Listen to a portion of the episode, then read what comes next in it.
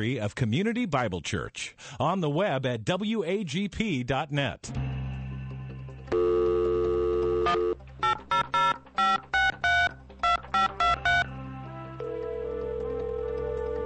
Good morning and welcome to The Light 88.7 FM Bible Line, a live radio call in with Dr. Carl Broggi. Dr. Broggi is the senior pastor of Community Bible Church of Beaufort, South Carolina. And for the next hour, he's available to answer your questions, providing biblical insight and wisdom for everyday Christian living. Our phone lines are open, and if you have a question for Dr. Broggi, you may call 525 1859 or on your Alltel cellular phone, star 887. If you're calling outside our immediate area, call toll free 877 924 7980. Now let's join Dr. Carl Broggi. Study and show yourself approved of God as a workman who is not ashamed, rightly dividing the word of truth. Welcome, as always, to the Bible Line. It's great to be here today. And uh, if you have a particular question concerning God's Word or a challenge you're facing in your life or an issue that you'd like biblical counsel on, that's why we're here here in 2013. And if we can help, all you need to do is pick up the phone and call us. Again, the number locally is 525 1859, 843 525 1859. We have a toll free number that you can use. It's 877 WAGP. Call letters of our station 877 WAGP 980. Or if you like, you can email us. We get a ton of emails sometimes during the broadcast, during the week. Um, we also have a new Bible line hotline that you can call here at the station, and you can leave a voice message as if you were on the air. And again, as always, when the Bible line is finished, uh, Rick posts it online at wagp.net. And uh, the questions that we answer for a given day are listed. You can kind of scroll through and see, oh, yeah, mine's the 10th question. And uh, find it. You don't necessarily have to listen to the whole Bible line. You can just listen to segments of it till you find your question and hopefully get an answer that will be helpful to you. So the email address is tbl for the Bible line at wagp.net. Um, and when you call, you can go on the air live, or if you're more comfortable, you can simply dictate your question. We've had a lot of questions that have come in via email, so we're going to try to respond to some of those today, but we will take live callers as always. Again, that local number is 525 1859. Let's go ahead and get started, Rick. All right, very good. Um, one listener writes I've been listening to your eschatology teachings, and you mentioned the second coming of Christ. Would it not be technically the third coming of Christ? One, Christ came as a baby to earth and did his ministry until about age 33. Two, Christ was crucified and came back to life, and many people witnessed this. And then three, Christ will return like a thief in the night at the end times. So when Christ comes back, wouldn't that technically be the third time? Well, I guess definition is everything. And remember, when we use terms, uh, very often they're not always found in the Bible but they are theological catchwords to describe a, a, biblical truth, like the term Trinity, uh, not a ver, uh, not a noun found in the Bible, but certainly a great word to describe the triunity of God, that God is one manifested in three distinct persons. So when we refer to the comings of Christ, we often refer to the first coming of Christ and the second coming of Christ. The first coming when he was born uh, lived a life here upon the earth, died, buried, and was raised again. That's all in the first coming program. Uh, when people use the term second coming, they usually use it in two ways either the second coming program or a particular event within the broader span of that program. So uh, if you use it in terms of the second coming program, then people often, when they talk about the second coming of Christ, they're referring to the catching up of the church. Uh, we shall all be caught up in the Latin translation of the fourth century done by Jerome. The word is rapto. And so we use the theological word rapture to describe that catching up. Now, people debate whether or not um, the rapture is taught. Some say that. They'll say, well, the word rapture is not in the Bible, so it must be a non biblical truth. Well, the word Trinity is not in the Bible, and I hope you believe that. Again, it's a it's a theological catchword based on the Latin translation, but if you want to use harpazo, the Greek word there, caught up, it, we can say, well, the catching up of the church. Now, people debate when that will happen. whether it will happen at the beginning of the tribulation, in the middle, at the end. Some argue for a partial rapture. I mean, there's a, there's been different positions in the history of the church, but when we speak of the second coming program, we're speaking of the catching up of the church, Christ's literal physical return to the earth, not only when we meet him in the air, but when he comes back to the earth, literally reigns for a thousand years, and at the end of the thousand years, uh, we go into the eternal state. Uh, so sometimes that's referred to as the second coming program, including everything from the rapture all the way to the new heaven and the new earth at the end of the millennium. Sometimes people use the term second coming just to refer to a singular event within that program, where at the end of the Great Tribulation period, Jesus literally comes to the earth, or some don't think he literally comes to the earth, but he's just coming again physically, bodily, again to judge the living and the dead. So uh, that's a great question. I hope that helps. Um, if you listen to the whole course on eschatology, it's a long course, but for the student of Scripture who really has a heart to study, um, you will learn the whole uh, spiel of terms and issues and uh, different positions people have taken in the history of the church. 525 1859, toll free 877 WAGP 980. And we do have a live caller standing by. Thanks for holding. Good morning. You're on the Bible line. Good morning. Thanks for taking my call. You're welcome. Yeah, Dr. Broggi, I've got a question concerning, you know, the book of Revelations when it's speaking of the 12 tribes and the 12,000 of each tribe that's chosen to be called. Some different conversations, you know, we've been having in a small group. Um, can you go into detail and maybe explain that a little better? Is there only 144,000 people? Uh, is there more? Um, and can you kind of just go through that part of the, the Bible? Sure, I'll be happy to. Thank you. Yeah. Um, he's our caller. If you're not familiar with the book of Revelation, he's uh, referring to Revelation chapter 7. And uh, John describes uh, this tremendous scene in heaven and what takes place on the earth. And he said, I heard the number of those who are sealed 144,000 sealed from every tribe of the sons of Israel. From the tribe of Judah, 12,000 were sealed. From Reuben, 12,000, and so forth. And then after he describes the sealing of these 12 tribes, he said, After these I looked, and behold, a great multitude which no one could count from every nation and all tribes and peoples and tongues standing before the throne and before the Lamb, clothed in white robes and palm branches. So you have these 144,000 sealed, and one of the th- significance uh, of the sealing, as you read in the Revelation, is these are God's servants who are protected. And interestingly, they're taken from the 12 tribes of the nation of Israel. Um, the tribe of Dan, interestingly enough, is omitted if you read this list carefully. And that's due to some things that God said in Judges 18 and 1 Kings 12 about their idolatry. And so they're replaced in practice uh, in terms of the privilege of this ministry that God gives during the time of the Great Tribulation by the tribe of Manasseh. And uh, God, God warned uh, in the book of Deuteronomy 29 when he gives the blessings and curses through Moses that idolaters would ultimately be separated from the other tribes. And God did just what he said and warned. Dan didn't heed their his warning, and so they suffered the consequences. So right now, for the most part, let me just kind of paint a broad picture. Uh, there are Jewish people who are Christians. Uh, they are a minority of Jewish people. And that's been true since the inception of the church, such that John can write in John 1 and 11 and 12 He came to his own, but his own received him not. But as many as received him, to them he's given the right to become children of God. Now, that doesn't mean that none of the Jews received him, because John himself, in that same gospel, describes many of the Jewish people who did believe. But for the most part, as a whole, not just the leadership, but as the leaders go, often the people go. The people as a whole did not respond to Jesus as Messiah. Now, that doesn't mean, again, that there weren't any. All of the apostles were Jews. The first seven chapters of the book of Acts, every single conversion recorded is that of a Jewish person. So on the day of Pentecost, there is, you know, 3,000 heads of households that are saved.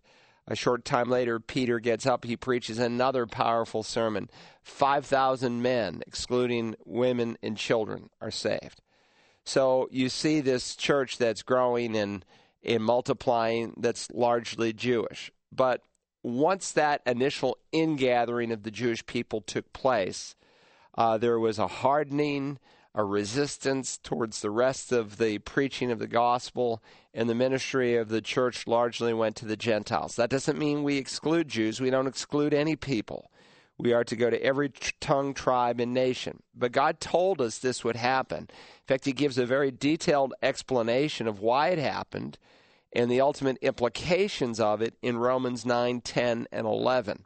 In Romans 9, Paul describes Israel's election. In Romans 10, he describes Israel's rejection. In Romans 11, he describes their future restoration.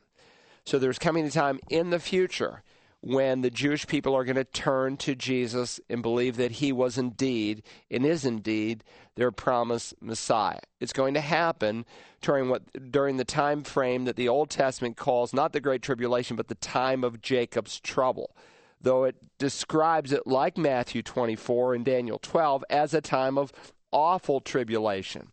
And so Jesus refers to the prophet Daniel in the Olivet Discourse. And so we read in Daniel 12 and verse 2 and there will be a time of distress such as has never occurred since there was a nation until that time. And at that time, your people, everyone who's found written in the book, will be rescued. And so he's describing this time of great tribulation. And he's refi- referring to Daniel's people, the Jewish people. And if their names are written in the book, they're going to be rescued, they're going to be saved. And so, again, that's one of the functions of the Great Tribulation period. Now, there's a book God has. It's called the Book of Life. In fact, there's a number of books that God has. I preached a, a, sermon once on God's library. But one of the books in God's library is called the Book of Life or the Lamb's Book of Life.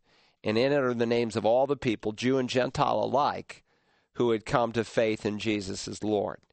And so God knows who those people are. He's omniscient. It doesn't in any way change your free will and your ability to respond to Christ in faith, but he knows. And that's why three times over in the Revelation, before God even created the world, knowing what man would do, knowing what his son would do, knowing how people would respond, he can put the name of every person who would receive his son as Savior. Sometimes there's an old song we used to sing, There's a new name written down in glory. And I would say, well, not really. It was written there before the foundation of the world. There was a check mark maybe put next to that name because that person came to the genuine faith. So God's going to use the tribulation, the time of Jacob's trouble, to bring Jewish people to faith. Now, part of the process is 12 tribes from the nation of Israel, 12 literal tribes where he chooses in his sovereign providence 12,000 people from each of these tribes how are they going to be converted? We're not told, but we do know from the chronology of the Revelation. And by the way, it's called the book of Revelation. It's not Revelations. Eh, there's one revelation that God gives through his Son to his people and to the Apostle John. And so, in the revelation that God gives, it happens chronologically early in the time of Jacob's trouble. And these 144,000 people who are saved, and how are they saved? Well, may, maybe after the church is raptured, these are people saying, you know, all these thousands of evangelical Christians who came through Israel. By the way, I just read an article last week um, by one of the leaders of the nation of Israel, and he said, Evangelical Christians are our friends. Not everyone who calls himself Christians are our friends, but these evangelical Christians are our friends. They realize that. They sense that when tens of thousands of them from all over the world go to Israel every year to visit that great country. They know that they love the Jewish people because they understand what Paul has said in Romans 9, 10, and 11 that God, in His mercy, has grafted us in. And if we have responded how we have responded, what's going to happen when the root comes to faith? And so they recognize that just as God used the Jewish people to bring about the first coming, He's going to use the Jewish people to bring about the second coming of Messiah. And so there's a future for Israel. Now, whether they have a you know, uh, Damascus Road type of conversion, these 144,000, they might. I don't know. Maybe they'll say, hey, look, remember all these Jewish, all these Gentile Christians were talking to us, and they were obviously right, and they begin to pour over the scripture, and 144,000 out of those who believe are sealed and set apart. And so no one can harm them. And the reason is because God loves people and God wants people to be saved. And these become the Billy Grahams of the Great Tribulation period. These are the people who preach to not just Jewish people, but to the Gentiles of the world, such that John, after he describes these 144,000 that are sealed, can describe a great number from every tribe, tongue, and nation that are in heaven, and these people are in heaven because they had already come to faith in Jesus during the tribulation, and they were slaughtered for their faith. These are the ones, John says, who have come out of the great tribulation, and they have washed their robes and made them white in the blood of the Lamb. So these were people who were unwilling to yield to the leadership and authority of the Antichrist, and they're martyred here early in the tribulation period, even before the seventh seal is uh, is loosed, opening up the trumpet judgments. So I hope that helps. Um, I, I, again, I did a series on eschatology. Eschatos is a Greek word for for end times, and so I did a a series on the end times, and it's uh, like 50 messages that I did on Wednesday nights. In part of that series, I go through various highlights in Revelation. I actually pick it up in Revelation 4, where a door is opened in heaven. And so I, I deal like a chapter a week. And so you might want to listen just to that one message on Revelation 7 if you want to go a little bit deeper.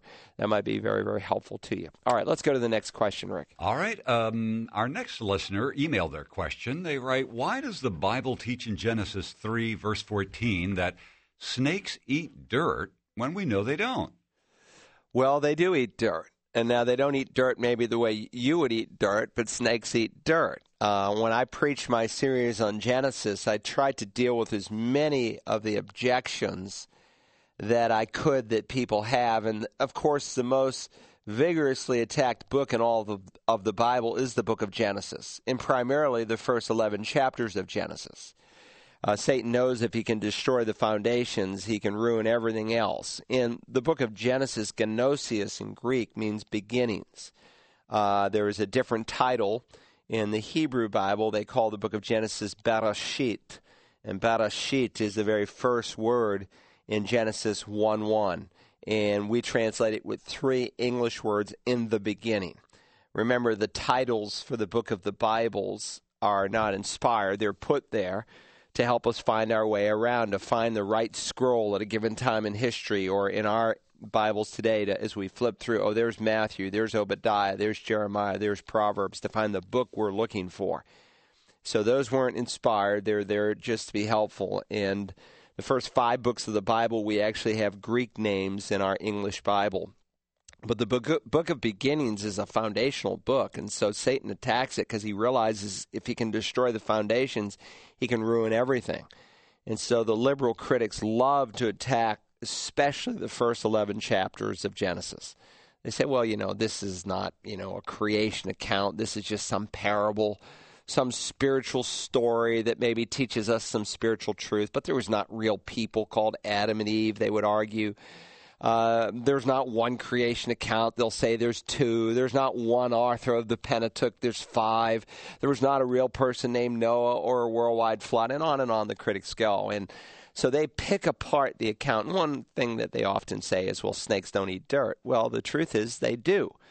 Depends on your definition of eating. Uh, snakes have a little forked tongue. You've seen it before, and they spit that thing in and out, in and out, in and out. And what they actually do on occasion, if you watch them carefully, is they'll touch the dust, the dirt, with the tongue. And they take it and it goes back into the upper level of their mouth into an organ called the Jacobson organ. And it's de- designed by their creator where that little fork goes into a matching uh, female receptor where the little fork is put in the top of the mouth and the snake tastes the dirt and he senses his surroundings and what is taking place. It's an extra sensory system that God has put in the snake. So they do eat dirt. Um, and that's well established for some of you dads who maybe have some timid wives who don't like snakes and you want to educate your children. Next time you kill a snake, uh, see if you can cut him in half with a shovel without taking off his head. Um, and then after he's dead, open his head up. It would be very instructive uh, for your children because you can see if you look really carefully. And some snakes you may have to pull out a magnifying glass. You can see the Jacobson's organ. I, I think I covered this in my uh, series on Genesis. I don't know. There were so many issues. I, I think I certainly covered it though in my bibliology series, where I did alleged discrepancies in the Bible. But again, the passage is uh, that is in reference to is uh, from Genesis chapter three, uh, verses uh, 14 and 15. Because you've done this, cursed are you more than all the cattle, more than all the beasts of the field, and on your belly you shall go, and dust you shall eat all the days of your life. And so the snake does indeed, through um, the little tongue that he has and the little organ located on the front of the roof of the mouth that that's a chemical receptor of sorts. He smells and tastes with that and senses uh, and analyzes his surroundings. So he does eat dust. All Good right. question. Let's go to the next one. By the way, you know, people say evolution is all just evolved, and any animal, the human body, any any microscopic uh, creature that God has made, the, the design is so incredible. The fool has said in his heart, "There's no God." Mm, very good. 525 1859, toll free 877 924 7980, or email us at tbl at wagp.net. Kelvin from Lancaster, New Hampshire writes I'm reading Chip Ingram's book on spiritual warfare. Do you have others to recommend? We're in a real battle here in New Hampshire, and our seven year old is struggling. Uh, we broadcast out of the capital of New Hampshire, Concord. Um, I'm not exactly sure where Lancaster is in reference to Concord. Maybe they're listening up there. Uh, in either case, um, we we broadcast out of WCBI in Maine, and then they have a translator station that covers, I know, the Concord area. Maybe Lancaster's close to that. I've not read Chip Ingram's book on spiritual warfare. Um, I, if I remember correctly, I think he went to Dallas Seminary. So he probably read the same books that I read. And most of the books that I've read aren't anything new, they're just kind of a rewrite of what's been done in the past. Uh, when you look at the subject of angels, interestingly, it's not really until the uh, early part of the 20th century that the church does extensive uh, teaching and exploration on the subject of angelology. At different times in the history of the church, there have been different theological subjects that have been uh, focused on and analyzed. In the early church, largely the deity of Christ, in dealing with all of the heresies against uh, either his humanity or his deity or both. Um, a little bit later, in the third and fourth centuries, largely the doctrine of the Trinity. Uh, there comes a time when the uh, world moves into a dark ages, and there's just not a lot that is written that is available for us to explore and to read. But during the times of uh, preceding the Reformation and after, there begins to be a focus on the doctrine of soteriology, salvation, and bibliology in terms of our authority to speak from. And in the 19th century, really for the first time in a concerted way, and again, it's not that the church didn't address these issues, but there was deep, uh, intense study. You had a study on and then on the in the 19th century on eschatology, uh, which I think is interesting because that's really developed in the last hundred or so years, and that would make sense too in light of the fact that we're living, I think, in the last of the last days that God's people are alerted to this issue. But in the early uh, 1900s, for about 1900 to 1930 uh, one of the areas that liberals attacked was the subject of angelology, and so the church did a lot of work in that time frame, and a lot of good works were produced. In terms of spiritual warfare, kind of the classic textbook that hasn't changed much was written by a seminary professor at Dallas Seminary in the 1950s by the name of Merrill Unger, and he entitled it "Your Adversary, the Devil." And just about every book I've read on spiritual warfare, I can see they're reading Dr. Unger's book. Uh, it, it's obvious. And I've not read Chip Ingram's book. Maybe uh, he's got something original, but there's really nothing new under the sun. Yeah, he uh, typically is in Ephesians 6 and covers the you know suit of armor there. I see. Okay. Well, Dr. Unger's book is much, much more detailed. It's really a systematic theology on the subject of the devil and spiritual warfare. And, and to date, I've yet to see a better book written. It's very, very well done. If you go to half.com, uh, that's the uh, eBay side of used books. Since that book was first published in the uh, 1950s, you could easily find it at a reduced price. And, uh, you know, I want to use local Christian bookstores wherever I can.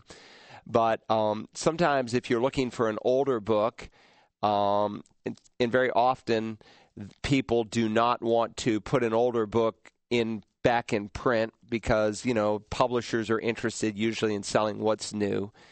Uh, but if you typed in Dr. Merrill Unger, more than likely you're going to find his book, and you'll be able to, you know, sometimes these books that initially cost you know a lot of money. Uh, even if they've gone through a reprint, and Dr. Unger's book has gone through many reprints um, you can find an old edition for like 99 cents or whatever. So you might check there or Amazon. They sell a lot of used Christian books as well and save yourself a little money. Anyway, let's go to the next question. All right. Our uh, next email came from Richard in Richmond Hill, Georgia. And he would like to know what do you think about churches that have a rock concert atmosphere for one group and a slow, slow, slow atmosphere for another group? These groups meet at different times on Sunday. Well, without being unkind, just to put it very bluntly, I think it's silly. Um, again, this is a, a byproduct of the seeker sensitive movement. What happened, I think, uh, during the uh, 80s through guys like Bill Hybels and uh, through teachers like him, they began to take a new approach and they said, well, what we need to do is we need to cater Sunday morning to the unbeliever and of course um, they saw you know incredible growth in their churches from small churches to peoples of thousands. Um, and so a lot of uh, churches wanted to copy this. They said well we want our church to grow and we want people to come. And so they would try some of these uh, new approaches to sunday morning and it became very offensive in a lot of congregations. Some people didn't like it so they created two kinds of services. They call one a contemporary service and they call another a traditional service. In fact, I went by a church yesterday up in Charleston and that was on the sign out in front. You know, they had a traditional service and then they had a contemporary service. And what that ends up typically doing is subjugating the congregation into two groups. You have, quote unquote, the younger folks who want the contemporary service, and then you have the older folks who want the traditional service. And it's a very sad approach that a pastor would take and adopt. And it, he's mixed up when he does this, and he doesn't understand really how gr- God grows churches and and how God wants to bless a, a church not through man-made techniques and methodologies, but through the principles that are found in Holy Scripture. Now, with that said, I am not one who advocates that every hymn that we need to sing is from the 17th century. Now, there are some rich hymns that come from the 18th and 16th, 17th, 18th century that are fantastic, many of which are totally unknown to the church. And then a number of um, hymns that came through the late 19th century and early 20th century through the Sunday school movement uh, that were really great and rich in theology. Uh, some that were, you know, very dated and maybe unique to that time frame, but some that really were timeless in terms of the way they were written. Many, many Christmas hymns are written in this fashion, and so we continue to sing them because many of them, not all of them, some are poor in theology, but some are rich in theology and very, very well done and and well written, and God has just honored them what has happened, I think, in the history of the church is that as we have gotten away from teaching the Bible on Sunday morning, when a person sings these hymns, they're, just, they're like a deer in the headlights. They don't even know what they're singing.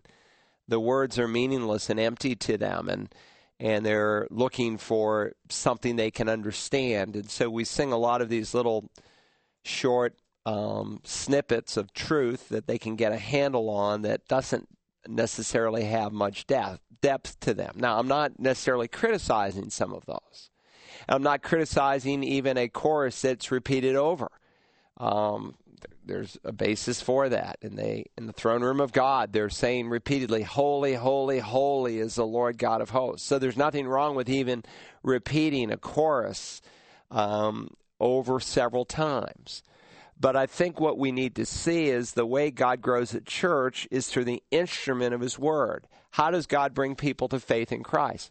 Well, there's two parents in spiritual birth, just as there are two parents in physical birth. There's a dad and a mom. Well, in the spiritual birth of a believer, there's God the Holy Spirit. You're born again of the Spirit on the one hand. On the other hand, the Bible says you're born not of perishable seed, but imperishable seed through the living and abiding Word of God. So the Spirit of God uses the Word of God to bring about a genuine transformation.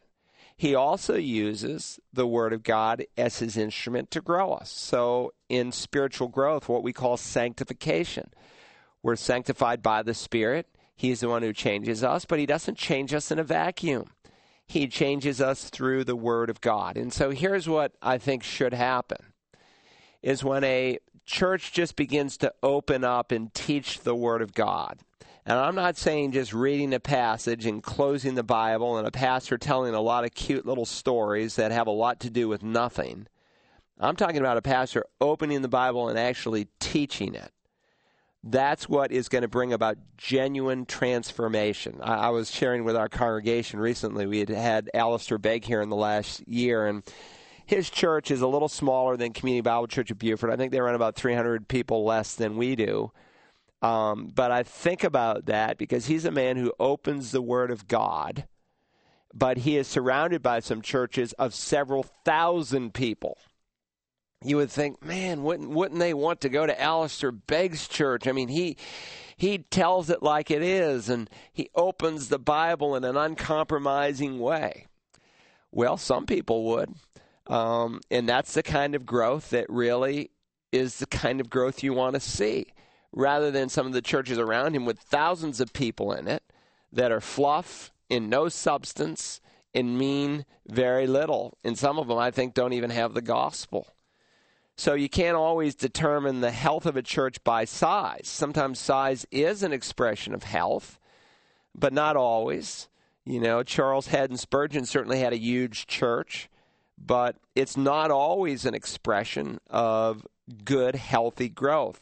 You know, a passage we often use uh, when we talk about the believer's coming judgment, there's a judgment that we face not for sin, but for our service. And Paul is saying, if any man builds upon the foundation with gold, silver, precious stones, wood, hay, straw, each man's work will become evident, for the day will show it, because it is to be revealed with fire and the fire itself will test the quality of each man's work. Well, what's the context of that? The context of that are concerns leaders in the church. Um, in how those leaders build God's church. That Paul laid the foundation through the preaching of the gospel and planted this church, but other workers, fellow workers, fellow laborers came in after him who built upon that foundation. And as some time had passed, there were some divisions in the church where people had uh, gravitated to one group over another. And so Paul is warning the leaders of the church be careful how you build God's church.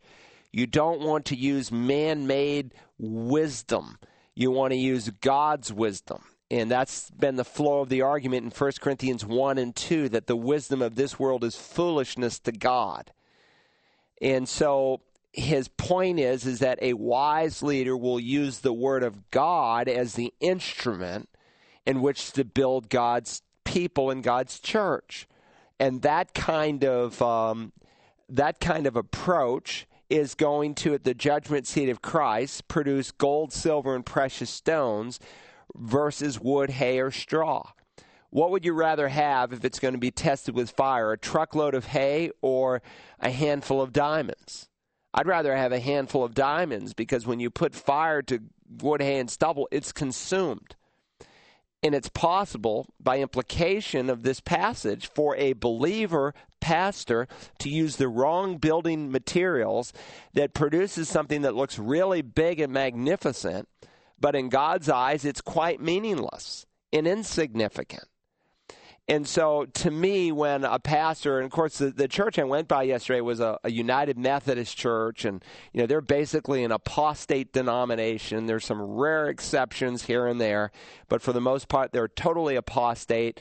Officially, as a denomination, they deny biblical infallibility. They say the Bible has mistakes in it. They endorse homosexuality. They uh, support groups like Planned Parenthood, and on and on and on. I could go. It's apostate. Um, and so, what I find so interesting, though, is that a lot of these liberal denominations that don't even believe the Bible or often have the gospel are using the same Rick Warren, Bill Hybels kinds of techniques because they work. Of course, they work because they're man made and they're not producing the kind of health that God's people need. So, to me, um, if I were counseling a pastor, I'd say, look, put first things first. You start teaching the Word of God and really work at it and prepare because that's what you're called to do. The way a pastor shows his love for Jesus is not necessarily holding your hand in the hospital and praying with you and over you, though he might. And I'd love to be there for everyone. But first and foremost, by his time in prayer in the Word of God. That's how he shows his love for Christ. So that when the people of God come in and they look up, they don't leave hungry they leave fed. And when that happens, health begins to take place. And there'll be intergenerational interaction. I mean, how can you have two congregations of one old people, another young people, when God in His Word teaches the responsibility between those two generations and what they are supposed to do? So it's gimmicky, is all I can say. And uh, it, it's a lot of fluff, and it's not healthy. All right, very good. Our next uh, listener is actually listening over the internet on uh, uh, our website, wagp.net, and they are writing from Telford, Tennessee. Lauren asks Is there still a need or um, a gift of speaking in tongues in today's churches? If not, what passages can you direct me to to prove this? I've heard of the belief that once you speak in tongues and then turn away from this, you're damned to hell and can lose your salvation. Is this true? I've also heard this called the unforgivable sin that Jesus talks about. Having read the story of the unpardonable sin, it doesn't sound like Jesus was referring to tongues at all. Well, he wasn't referring to tongues at all. And this is maybe an opportunity for me to do a commercial beginning the last Wednesday night of this month in January. We will start a series called Unwrapping Your Spiritual Gift. And it's going to go many weeks, and we're going to look at the whole theology of spiritual gifts on Wednesday nights. How to find out your spiritual gift is, what it is. Um, you know, we'll look at the difference between natural talents and acquired skills and spiritual gifts, and what gifts are functioning today, what gifts were maybe temporary in terms of their expression. Uh, what gifts should show themselves publicly, what gifts, though equally important, don't necessarily have a public expression and and one uh, dimension of that course is we will look at the sign gifts in the New Testament, and we'll look at tongues and the gift of interpretation of tongues. Now, what you're referring to by some people saying, well, if you speak negatively about the gift of tongues at all, then you are committing blasphemy of the Holy Spirit. You're attributing evil to the work of the Holy Spirit and you are committing an unpardonable sin. And so that's how they reason to that point. Well, of course, Jesus was not referring to the gift of tongues at all when that issue is raised in the Gospels in Matthew chapter 12. Um, Jesus said all kinds of blasphemy can be forgiven men. Blasphemy against God the Father can be forgiven. Blasphemy against God the Son can be forgiven. But he said, blasphemy against the Holy Spirit cannot be forgiven, neither in this age or in the age to come. Now, some people would say that this is an impossible sin to reproduce in our day, in the sense the way it was committed in Jesus' day is that as he literally physically walked upon the earth, they had rejected the Father's testimony about Messiah through all the prophets. And Jesus told a number of parables about that, how he sent prophets and talking about God's Son, and all they did was kill the prophets or spurn the prophets. So they rejected the testimony of God the Father. They rejected the claims that God the Son made about himself. There was only one testimony left, and that was the testimony of God the Holy Spirit as he worked and ministered through the Lord Jesus. Uh, so Jesus, by the Spirit, he chose to live in dependence on the Spirit, did a triple miracle of sorts on one occasion, where a demon possessed man who was blind and dumb was healed, such that the blind man spoke and, and he saw. So he, a demon's exorcised, um, his uh, inability to speak is healed, and his inability to see is, is cured. And I mean, it's an undeniable miracle. And they say, well, this man did it by Beelzebul, the ruler of the demons. And Jesus says, that doesn't even make sense. I mean, your logic isn't even logical. Any kingdom divided against itself is laid waste, and any city or house divided against itself shall not stand. And if Satan casts out Satan, he is divided against himself. How then shall his kingdom stand? And if by Beelzebul I cast out demons, by whom do your sons cast them out? Consequently, they're your judges. But if I cast out demons by the Spirit of God, then the kingdom of God has come upon you. And that's exactly what he did. So there was only one testimony left. It was clear, it was plain, it was a fulfillment of prophecy because this is what the Bible said Messiah would indeed do. If you remember when uh, Jesus um, encountered the disciples of John on one occasion. Uh, they they came to the Lord Jesus because their leader was in, in, in prison, and John said, "Should we be looking for you or someone else?" Because John, the forerunner of the Lord Jesus, had a public ministry that only lasted about a year, and then he's in prison. And of course, Messiah came to set the captives free, among other things. And John didn't understand fully about the two comings of Messiah because very often both comings of Messiah are brought together in a single passage. Isaiah will say, you know, when Messiah comes, his name will be called, you know, Wonderful Counselor, Mighty God, Prince of Peace, peace and so forth. And the governments will rest upon his shoulders. When did that ever happen? Well, it hasn't yet, but it will at his second coming.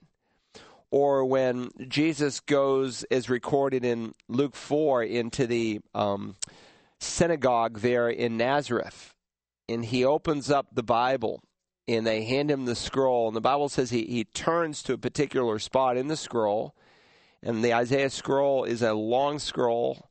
It's the longest book in um, uh, out of all the, the prophets of the Old Testament, Isaiah, one of what we call the major prophets, a fourth century designation given to certain pro- prophets, not because they were more important, but because they were longer in length. Um, his prophecy, 66 chapters in our English Bible as it's been divided up. The Hebrew Bible follows the exact same division on this particular book. Uh, is longer than all the minor prophets put together. And so Jesus obviously knew the scriptures well. I mean, that's a big scroll. And so he turned right to the right spot and he read this The Spirit of the Lord God is upon me because the Lord has anointed me to bring good news to the afflicted. He has sent me to bind up the brokenhearted, to proclaim liberty to captives and freedom to prisoners, and to proclaim the favorable year of the Lord. And he stops right in the middle of a sentence, in the middle of Isaiah 61 2. And of course, when he does that in Luke 4, verses 14 and following, he says, Today this has been fulfilled. Well, the verse, if you kept reading, goes on and it describes events that will take place at the second coming, like the day of vengeance of our God. That hasn't happened yet, but it is coming. And so, you know, John the Baptist is in prison and he hasn't put all this together. And and so Jesus answers his disciples questions by just simply saying go go tell John that the blind receive sight the lame walk the lepers are cleansed the deaf hear the dead are raised the poor have the gospel preached to them. Um, he just quotes the passage um, from Isaiah 38 and this is what Messiah is going to do. So against plain evidence, the Pharisees rejected every possible witness. They rejected the witness of God the Father, they reject, rejected the witness of God the Son. And on the testimony of two or three witnesses, the, Moses writes everything is to be confirmed, and Jesus reaffirms that truth in the Sermon on the Mount. Um, there's no witness left, and they reject that, so they commit an unpardonable sin. And in one sense, it still can be committed today.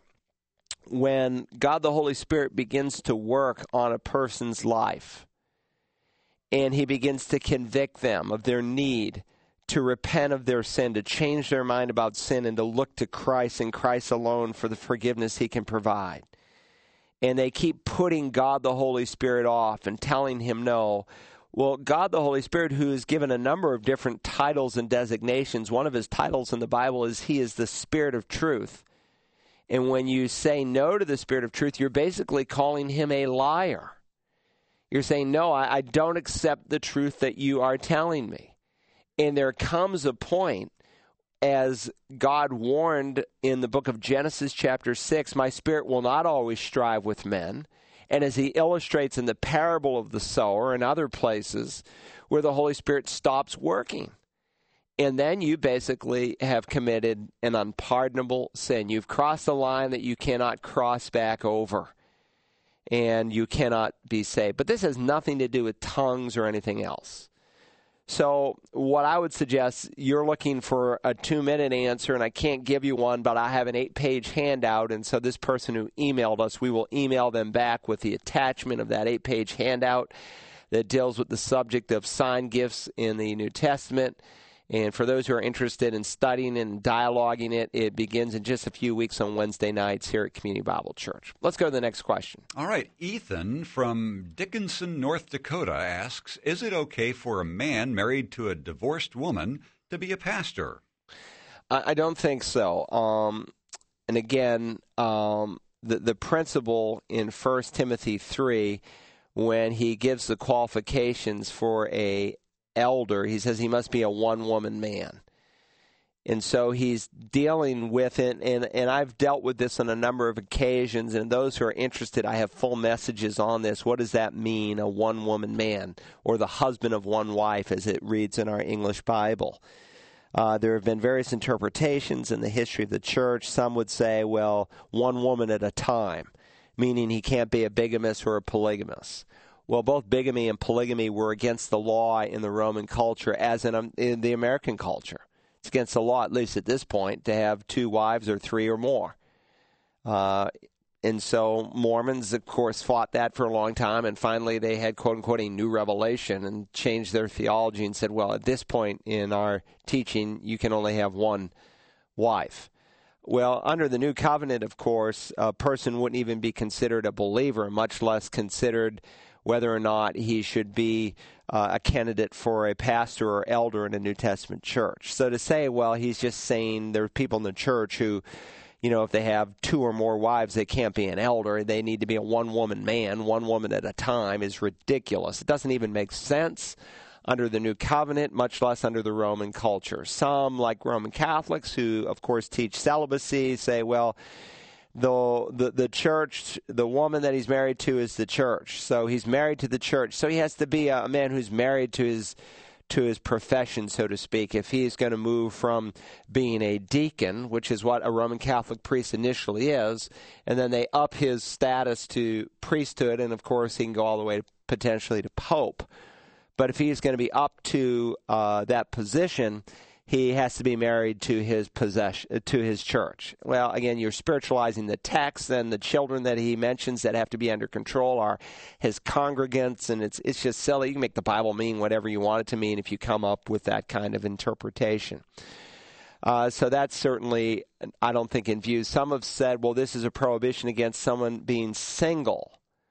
Uh, from serving in the pastorate. Well, if that would be true, then the Apostle Paul would be disqualified not to mention the chief shepherd, the chief elder of the church, the Lord Jesus would be disqualified. Remember, the word pastor, elder, bishop is used interchangeably in the New Testament of the same office. And so all the apostles were elders, so to speak. Now, not all elders obviously are apostles, because to be an apostle, you had to be selected by Christ, seen the risen Lord, and confirmed with signs, wonders, and miracles. But all apostles were elders. And so Listen, if Peter was the first pope, he didn't know anything about it. He calls himself in 1 Peter 5 a fellow elder. Um, and so Paul was single, and he actually says people who are gifted to be single by God my, they can give undistracted devotion to the work of the Lord. It's not a bad thing, it's a good thing. So I don't think that's in view. I think what is in view is a prohibition against someone who's on a second marriage. I could go through some other interpretations, but listen to the tape. And again, it's not because God's down on divorced people. In any evangelical church today, probably over half of the average congregation is going to be people who are on second or third or fourth, whatever it is, marriages that they're on today.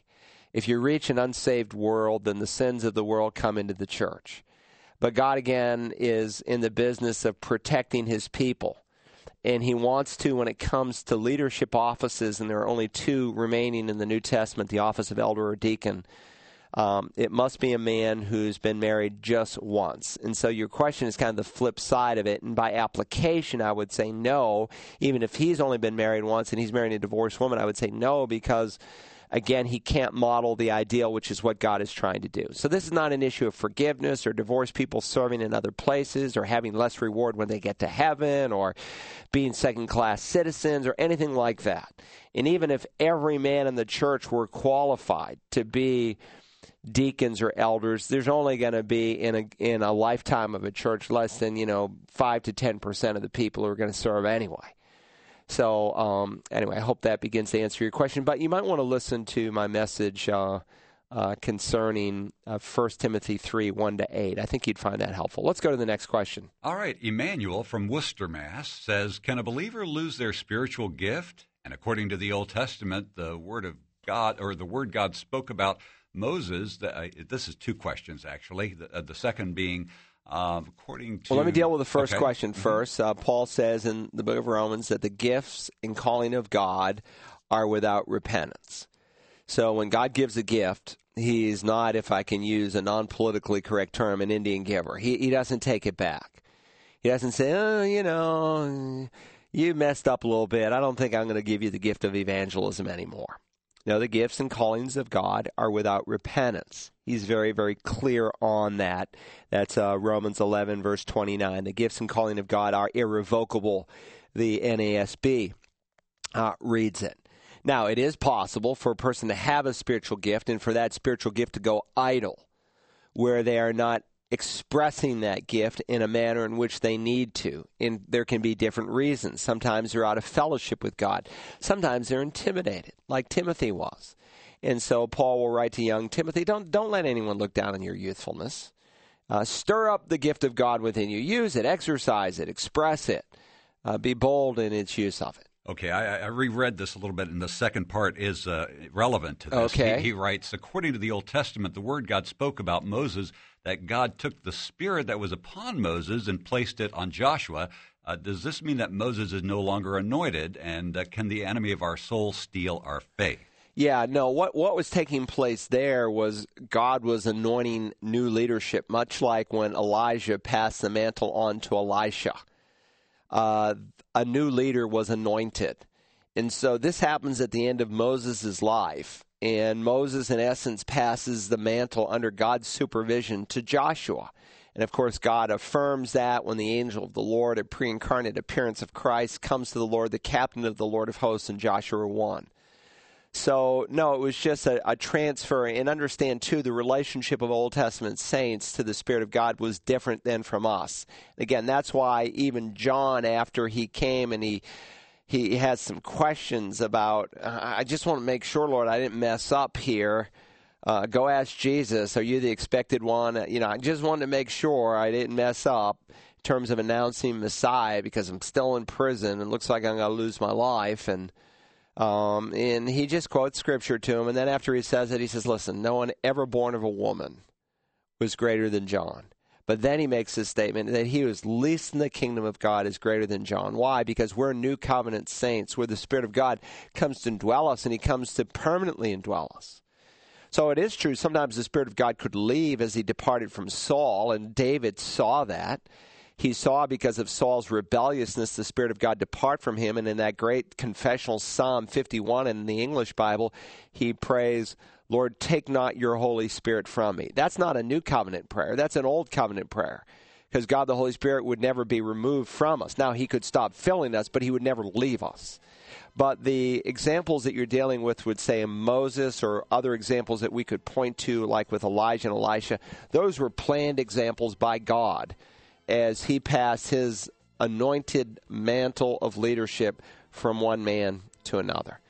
Well, there's still a lot of questions that came in, and we just didn't get to them. But God willing, we will, in our next time together, explore these.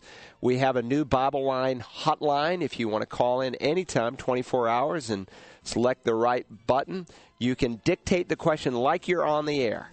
Pastor Carl, here's my question. Give it, and we'll try to answer it. God bless you. Have a great day.